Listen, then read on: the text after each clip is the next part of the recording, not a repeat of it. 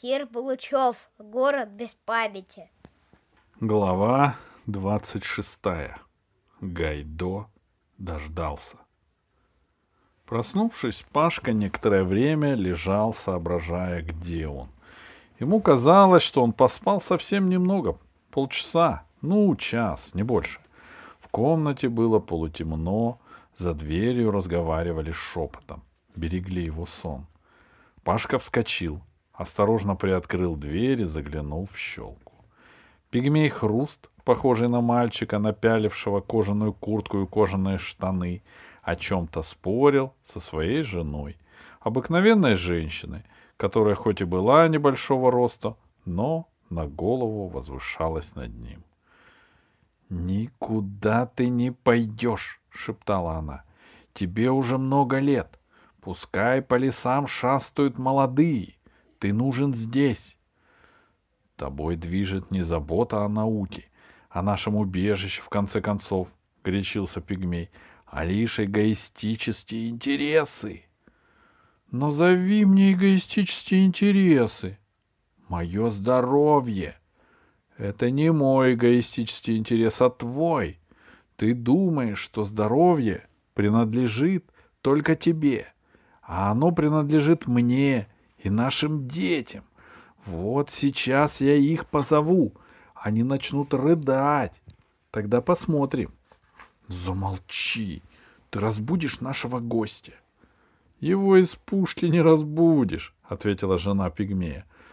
Как раз он-то и бережет свое здоровье. Спит уже десять часов, а весь город ходит на цыпочках. Как так, десять часов? Воскликнул Пашка так громко, что супруги Хрусты разлетелись от его голоса в разные стороны. Этого не может быть. Вы что, забыли, что Алиса с Иреей в плену? Почему меня никто не разбудил? Молодой человек, ответил Хруст, придя в себя. Сначала я хотел бы познакомить вас с моей супругой. Очень приятно, но... А во-вторых, должен заявить с полной ответственностью. Ваш отдых не нарушил наших планов. Всю ночь шла подготовка к походу в лес, в которой ваше участие не требовалось. Профессор Хрус всегда помнил, какого он маленького роста, поэтому говорил очень торжественно. «Вы меня жалеете, да? Но мне не нужна жалость. Я клянусь вам, Паша, что нам тот час сообщат, как только все будет готово. Пока что у нас есть время позавтракать. Дорогая, завтрак готов? Готов, мрачно ответила его жена. Но при Паште спорить с мужем она не решилась. Пейте молоко, оно свежее, сказал Хруст. У нас в городе большое стадо коров, и хлеб мы печем. А сахар? спросил Пашка. В этом нам потребуется ваша помощь, сказал Хруст. Нам очень нужны семена сахарной свеклы. Здесь мы их не нашли. Когда прилетите в следующий раз, захватите, пожалуйста. Обязательно, пообещал Пашка. Он чувствовал себя бодрым и готовым к подвигам. Пожалуй, хорошо, что я выспался, подумал он. Теперь можно выходить. Чего же они медлят? Завтракая, Пашка разглядывал комнату. Кроме стола и табуреток в ней было несколько полок. Только стояли на них не книжки, а старые предметы, как в запаснике музея. «Книг мы в доме не держим», — сказал Хруст, разгадав взгляд Пашки. «Слишком большая ценность. Но когда наберется много книг, они будут в каждом доме». «А это что?» — спросил Пашка. «Музей?» «Это загадки, мой друг», — ответил Хруст. Каждый день при раскопках, а то и просто в развалинах нам попадаются загадочные вещи. Мы не знаем их значения.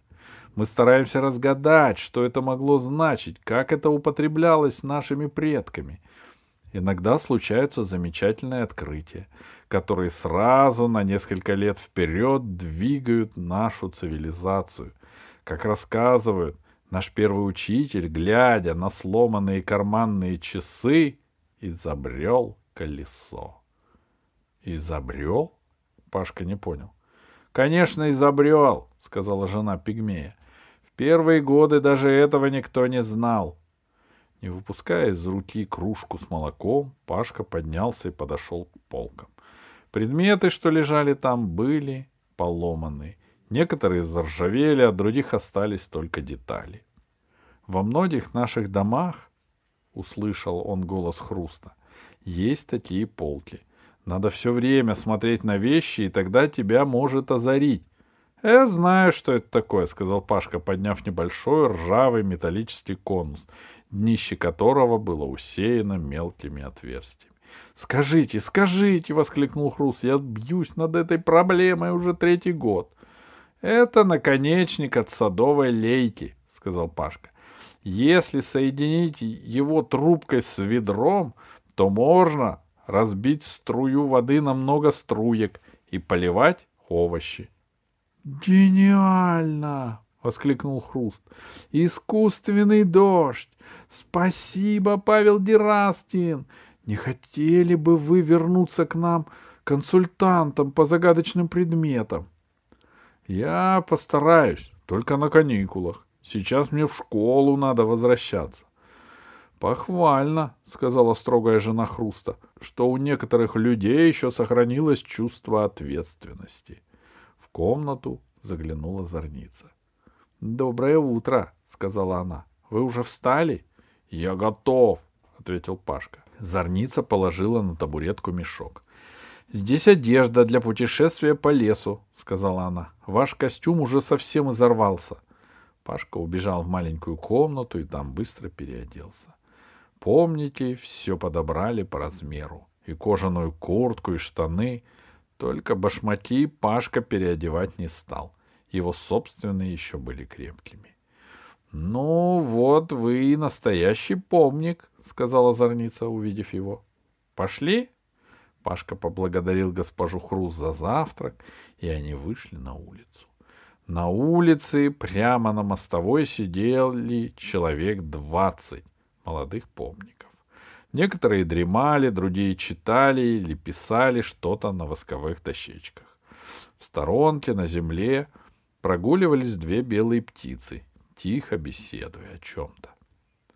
Первого же взгляда было ясно, что они давно ждут сонливого инопланетянина. «Так я и знал!» — возмутился Пашка. «Мы потеряли время из-за вашей ненужной деликатности!» «Вы вчера так устали!» — смутилась Зорница. «Это не довод!» «Но вы наш гость!» — сказал Хруст. «И еще очень молоды!» «Хорошо, я принимаю ваши извинения», — сказал Пашка, «но прошу, чтобы это было в последний раз. Пора в путь». «Паша», — сказала Зорница, — «мы хотели рассказать, как мы планируем поход. Конечно, лучше было бы всем полететь на птицах, но здоровых птиц в городе всего две». «А как себя чувствует Альта?» — спросил Пашка. «Ей лучше», — сказала Алина, — «но она еще долго не сможет летать». «Вот карта нашего леса», — продолжала Зорница, расстилая прямо на мостовой большую, грубо нарисованную карту. Вы можете показать, в каком месте вы вышли к рете? Разумеется, ответил Пашка. Мы вышли там, где стоит дом перевозчика, в котором живет ваша подглядчица речка. Это какая речка? спросил Хруст Зорницу. Сестра ручейка, ответила Зорница, моя ученица. И она указала на точку на берегу реки где маленький черный квадратик изображал хижину перевозчика. «Мы вышли под прямым углом к реке», — сказал Пашка, — «и шли примерно два часа. Следовательно...» — Пашка провел линию вглубь леса. «Какой у вас масштаб?» «Один к десяти тысячам», — сказал Хруст. «Значит, примерно здесь». Пашка показал точку в лесу и ногтем отчеркнул крестик. «Вы правы», — сказала Зорница беспамятные космонавты были найдены нами вот здесь. И она показала на точку километрах в трех от места падения Днепра. «Отсюда», — сказала птица Алина, которая подошла к карте, и заглядывала поверх голов, — «лететь три дня не меньше». Три дня? Удивился Пашка. Хруст улыбнулся. Не слушайте, Паша. Наша уважаемая Алина, к сожалению, не умеет считать. Мне это не нужно, сказала птица. За меня считают другие. Значит, план таков, сказала зорница. Паша, Дерастин и Хруст летят на птицах туда, где должны быть корабли. Как только они их находят, Хруст возвращается к основной группе, которая тем временем движется в этом же направлении. — А контейнер с топливом, о котором вы говорили, он тяжелый? — спросил Копье. — Сколько он весит? — Честно говоря, — смутился Пашка, — я не знаю. И как его переносить, тоже не знаю. Но мы спросим Гайдо, это наш маленький корабль, он все расскажет. — Корабль расскажет? — удивился Хруст. — Он разумный, — ответил Пашка. — Корабли не бывают разумными, — сказала птица Алина. И Пашка не стал с ней спорить. — Все равно надо брать повозку, она может понадобиться, — сказала зорница. Повозка, широкая телега на деревянных колесах, запряженная двумя быками, стояла за углом. Молодой помник вскочил на облучок и крикнул быкам «Трогай!». Остальные пошли следом за телегой. Копье остался с Пашкой зорницей. «Держи», — сказал он, протягивая Пашке большой кинжал в кожаных ножнах. «Спасибо», — обрадовался Пашка, который любил ходить по диким планетам вооруженным. Он прикрепил кинжал к поясу. «Увидимся!» — улыбнулся копье, поправляя на плече большой лук. «Счастливого пути!» — сказала зорница. Птицы подошли поближе и присели, чтобы Пашка и Хруст могли на них влезть. «Хорошо сидишь?» — спросила Пашку Алина. «Хорошо», — ответил Пашка. И она, легко разбежавшись, взмыла в небо. Город уходил вниз. Вот улица, по которой за повозкой, запряженной быками, придет группа помников. Вон там стайка бегут в школу дети. Вон начали трудиться археологи. Но больше всего народу на валу. Они готовятся к бою с поклонами. «Хорошо, что я прилетел», — подумал Пашка. «Теперь помников никто не застанет врасплох». Птица, которая несла хруста, летела совсем рядом и переговаривалась с Алиной о том, какие ягоды созрели в какой-то роще, о том, что у Альты маховые перья линяют. «Ваша жена так волнуется о вас!» — крикнул Пашка Хрусту. «Что поделаешь?» — ответил пигмей. «Наши дни мужчина должен рисковать. А кто, кроме меня, полетит с вами?» «А разве другие не летают?» «Глупый», — сказала Алина. «Мы же тоже не железные. Мы взрослых не возим, надорвемся. Тебя или Хруста, пожалуйста, а уж ручейка мне не поднять. Только Альта может, она самая сильная. Нас мало осталось, сказала вторая птица. Нас надо беречь. Скажите, пожалуйста, спросил Пашка, а почему вы не летаете в столицу? Ведь это бы ускоряло связь. Глупости, сказала Алина. Я никогда туда не полечу. Ее лучший друг Алон погиб возле столицы сказала вторая птица, и попрошу вас не задавать больше горьких вопросов. Птицы замолчали. А сказал, столицу охраняют прирученные стервятники. Нашим птицам там нельзя появляться. — Не надо, не надо о печальном! — воскликнула Алина. Под ними уже тянулся сплошной лес. Справа вдалеке была видна полоса реки. Паште показалось, что он увидел над деревьями холм, а на нем башню-обсерваторию. Но, может, он ошибся. Впереди что-то блеснуло. «Смотрите!» — воскликнул Пашка. «Это Днепр!» В самом деле, внизу, в переплетении поваленных деревьев и разорванных лиан, лежал громадный космический корабль. «Ура!» — закричал Хруст. «А я, честно говоря, сомневался. Вы не верили?» В чудо трудно поверить, отозвался Хруст. Теперь медленнее. Не пропустить бы, сказал Пашка. Там должна быть поляна. Вот и поляна. Посреди нее стоит любимый, дорогой, покинутый, одинокий Гайдо. «Гайдо, друг!» — закричал Пашка. «Я к тебе прилетел!» И услышал внизу громкий голос корабля. «Пашка, какое счастье! Я чуть не умер от тоски и беспокойства!» Конечно, космические корабли не умирают от тоски и беспокойства, но Пашка понимал чувство кораблика. «Снижаться?» — спросила Алина. «Конечно, и скорее мой друг ждет нас!» «Это кто твой друг?» — спросила птица. «Это железное яйцо твой друг?» «Конечно. Он может летать быстрее вас и выше вас, даже к звездам». «Железные яйца не летают», — категорически ответила Алина.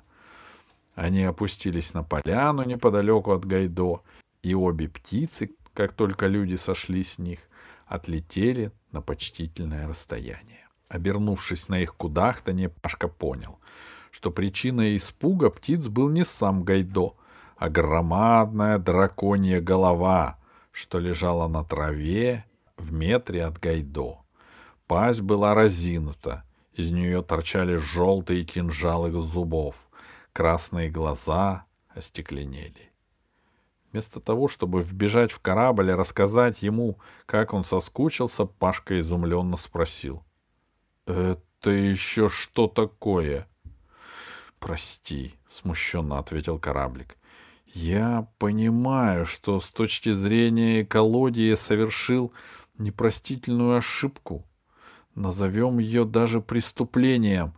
Но я, как ты понимаешь, совершенно неподвижен и не мог гоняться за драконами.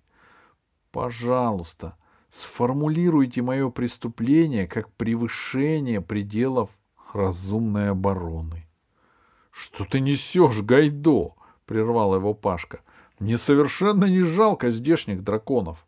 — И нам не жалко, — ответил Хруст. — Слишком много их развелось в лесу, житья от них нет. — Как тебе удалось отрубить ему голову? — удивился Пашка. — Понимаешь, эта тварь вылезла из леса и стала обдавать меня вонючим огнем из всех трех голов, шатать и бить когтями. Я долго терпел, я ему объяснял на всех известных мне языках, что несъедобен. Обычно драконы на меня не нападают, потому что об меня только зубы обломаешь. Можешь поверить, что я старался быть рассудительным, но когда он совсем обнаглел и попытался прогрызть мой корпус, мне пришлось выпустить манипуляторы и придержать его голову. И вдруг, ты не поверишь, он отбросил ту голову, которую я держал, и удрал в лес. Голову? Ничего удивительного, уважаемый Пашка, сказал профессор Хруст. Некоторые ящерицы отбрасывают хвост, а драконы умеют в минуту опасности отбросить голову. Иногда рыцари устраивают ловушки на драконов, а когда дракон попадет в ловушку и отбросит голову, рыцарь возвращается в свой замок и рассказывает, что он эту голову отрубил, хотя на самом деле ни одному рыцарю не удалось еще победить дракона. Вы очень подробно все объяснили, маленький человек, сказал Гайдо. Я вижу в вашем лице представителя местной науки. Вы сняли с меня моральную тяжесть и потому разрешите мне поблагодарить вас за внушительный вклад в космическую драконологию. — Ну что вы, — смутился профессор, — я драконами не занимаюсь, мой профиль — домашний скот. Тем более меня поражает широта ваших познаний. Я буду рад познакомиться с вами. Меня зовут Гайдо. Профессор Хруст, родом из пигмеев. — ответил карлик. — Я рад встретить столь образованный корабль. Пашка понял, что Гайдо и Хруст могут хвалить друг друга до вечера, а времени нет. — Послушай, Гайдо, — прервал их разговор Пашка, — нам надо спешить. — Я понимаю твое нетерпение, Паша, — ответил кораблик, — но вежливость отличает воспитанное существо от нецивилизованного. Надеюсь, ты не захочешь погубить мою репутацию. Даже птицы, которые все еще жались к кустам, удивленно распахнули клювы, слушая такой изысканный монолог. «Если на вашей планете такие корабли, — сказал профессор Хруст, — то теперь я понимаю, откуда получаются такие герои, как вы, Павел Дераскин. — Что ты натворил? — обеспокоенно спросил Гайдо. — Рассказывай. — Некогда рассказывать. Нам надо как можно скорее поднять тебя в воздух. Ирия и Алиса в плену, все остальные потеряли память. — Так я и знал, — возопил корабль. — Ни на минуту вас нельзя оставить одних. Скорее летим! — Сначала надо тебя заправить, — ответил Пашка. — Скажи, контейнеры с гравитонами очень тяжелые? Э, запасные контейнеры с гравитонами очень невелики, не более полуметра в поперечнике, включая защитную оболочку. Но вес их... Гайдо на секунду замолчал, заглядывая в свой компьютер. Вес их 329 килограммов. Мне достаточно одного контейнера. 320 — это много? — спросил Хруст. — С чем бы сравнить? — Это восемь раз мой вес, — ответил Пашка. — Не так много, — сказал Хруст. — От корабля Днепр до этой поляны примерно пять тысяч шагов. Можно отнести контейнеры на носилках. Десять юношей донесут? — Конечно, — сказал Пашка. Тогда я немедленно лечу навстречу нашим друзьям. Часа через два они будут здесь. Но как найти этот контейнер? Летите, профессор, сказал Пашка, а мне оставьте Алину. Мы с ней подлетим к Днепру и там будем вас ждать. Отлично, сказал профессор Хруст. Люблю деловых людей. Я сам деловой человек. А я тогда пока слетаю позавтракать. — сказала Алина. «Здесь недалеко я видела отличные ореховые кусты. Тем более, что мне не хочется проводить время в обществе драконьих голов и железных яиц, которые называют себя летающими кораблями. Вряд ли они умеют летать». Алина презрительно фыркнула и взлетела. Пашка с Гайдо остались одни.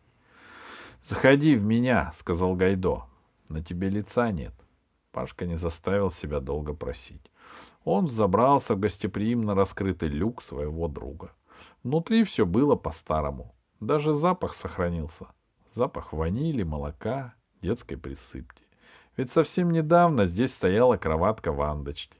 Вот и объемная фотография девочки. Сейчас засмеется. И Пашке стало грустно, как он подумал, что отец этой девочки потерял разум а мать сидит закованная в кандалы в неизвестном подвале. «Открывай холодильник», — сказал Гайдо. «Там твои любимые сосиски. Соскучился, наверное, по домашней пище. А я пока плиту в камбузе включу. Ты не спеши рассказывать. Ты все обдумай. Ты меня не пугай, но только правду говори». Голос Гайдо оборвался. Пашка понял, как переживает кораблик и как старается держать себя в руках. Он же не знает, в каком я состоянии, думал Пашка. Может быть, я потеряю сознание от страха и отчаяния, а может, у меня полное душевное опустошение. Сейчас он предложит мне провести медицинское обследование. Только Пашка открыл холодильник и достал оттуда сосиски, как услышал голос Гайдо. «Пашенька, а у тебя не будет свободной минутки? Мне так хотелось проверить, не барахлит ли диагност. Это займет всего несколько минут». «Не хитри, Гайдо», — сказал Пашка, проходя в камбус и бросая сосиски в закипевшую воду. «Не волнуйся за меня, я в норме, нервы в порядке, чувствую себя отлично. Давай я лучше расскажу тебе о наших злоключениях». Пашка рассказывал долго — Гайдо не прерывал его, лишь иногда вздыхал или ахал. Он все принимал близко к сердцу и очень огорчился, что стоял в лесу, когда его друзья подвергались таким страшным опасностям. Пашка за время рассказа съел полкило сосисок, выпил литр ананасового сока и сожрал коробку сладкого печенья, но сам этого даже не заметил. Наконец его рассказ подошел к концу. Должен тебе сказать, что я тоже не терял времени даром, сказал Гайдо, когда Пашка закончил свой рассказ. Сражался с драконами. Сражения с драконами заняли лишь полпроцента моего времени, серьезно ответил кораблик. Кроме того, мне пришлось отразить нашествие метровых муравьев, нападение ядовитых улиток и наскок коррозийных микробов, которые хотели превратить меня в ржавчину. Но главное, я думал. И теперь, когда ты мне все рассказал, мне стала абсолютно ясна причина болезни наших с тобой друзей. Ты догадался? Да, разумеется, это потребовало не- некоторой изобретательности и серьезных размышлений. Ты помнишь, как на высоте в 8 километров от планеты мы брали образцы забортного воздуха, подлетая к Крине? Помню. Что-то почти неуловимое в анализах мне тогда не понравилось. Должен тебе сказать, что интуиция меня не обманула. И я недаром окружил себя силовым полем. Смею думать, что это дало нам возможность спокойно сесть на Крину. Пока я сидел и ждал вас в лесу, я размышлял над этим происшествием. И в результате решил провести небольшой эксперимент. С помощью манипулятора я поймал двух мышей и поместил их в маленький несложный лабиринтик, выход из которого мыши легко находили. Но стоило мне заполнить эту мышеловку воздушной пробой, взятой нами на восьмикилометровой высоте, как мыши стали метаться и уже не могли выйти из лабиринта. Они напрочь забыли, где находится выход. Значит, рассуждал я, там, в атмосфере, на этой высоте существует некая субстанция, которая заставляет живые существа терять память. Это не вирусы. Это даже не газ. Газу не проникнуть в корабль. Это разновидность биологического поля. И оно, словно пелена, окутывает планету на высоте 8 километров. Значит, экипаж Днепра попал под действие такого поля и потерял память. Именно так. А на планете никто не знает, что существует такой слой. Они уже 250 лет никуда не летают, но зато у них есть какие-то колодцы и провалы, попадая в которые человек становится БП, беспамятным. «Молодец!» — воскликнул Гайдо. «Между колодцами и слоем есть связь. Я измерил движение слоя и подсчитал, что он постепенно поднимается над планетой. Ровно 250 лет тому назад он вплотную прилегал к поверхности Крины. Понял? Начинаю понимать, сказал Пашка. А допусти, воскликнул Гайдо, что 250 лет назад планету окутало поле беспамятства, и люди мгновенно все забыли. Тогда ты можешь объяснить, почему они до сих пор, за исключением кучки, упрямых помников не умеют читать. Ты же сам говорил, что какой-то их учитель изобрел колесо. Представляешь, как все забыто. Поэтому их так мало на планете, ведь люди без памяти легко погибают, как погиб наш бедный Меркурий. — Это великое открытие! — воскликнул Пашка. — Ты гений, Гайдо! — Я давно об этом подозревал, — ответил кораблик скромно. Кстати, Пашка, ты тоже молодец. И с ракетами ты великолепно придумал. Собеседники были довольны друг другом. Послышался стук в стенку корабля. — Там птица, — сказал Гайдо. — Твоя голубоглазая глупая птица, которая полагает, что я не умею летать. Она тебя зовет. — Значит, мне пора лететь. Помните, уже подходит к Днепру. Тогда слушай, как пробраться в резервный топливный отсек и извлечь контейнер. Через десять минут Пашка подлетел к Днепру. Как раз в это время запыхавшиеся, измученные из леса вышли помники. Пашка провел их в Днепр, поразивший помников своими размерами и техническим могуществом. Общими усилиями Они вытащили наружу контейнер. И еще через два часа Гайдо смог сказать. «Я готов к полету! Прошу всех желающих на борт!» Разумеется, все помните, забрались внутрь Гайдо. Стало ужасно тесно, но было очень весело. Гайдо в те несколько минут, что занял полет до города, развлекал гостей как мог. Показывал им фильм о земле, напоил с Паштиной помощью ананасовым соком, сделал для них мороженое и успел поговорить на научные темы с доктором Хрустом. Пашка слушал их разговор краем уха, но уловил забавную фразу Гайдо, которая позволила ему заглянуть в душу корабля. — Вы не велите ростом, — сказал Гайдо, — по человеческим меркам. — Да, к сожалению, это так, — вздохнул Хруст. — Даже жена выше меня. А я невелик по корабельным меркам. Ах, сколько мне приходится выслушивать обидных слов от роботов и диспетчеров. А я ничем не хуже громоздкого дурака вроде этого Днепра. А вы, наверное, не глупее местного короля. — С королем не сталкивался, — сказал профессор. — Но отлично вас понимаю. — Нам, маленьким, надо держаться друг друга. — О, как я вас понимаю! — воскликнул профессор. Птицы летели над Гайдо, постепенно отставая, хотя изо всех сил работали крыльями. Им не хотелось признать, что с того момента, как на Крине появилось это железное яйцо, они перестали быть самыми быстрыми существами на планете.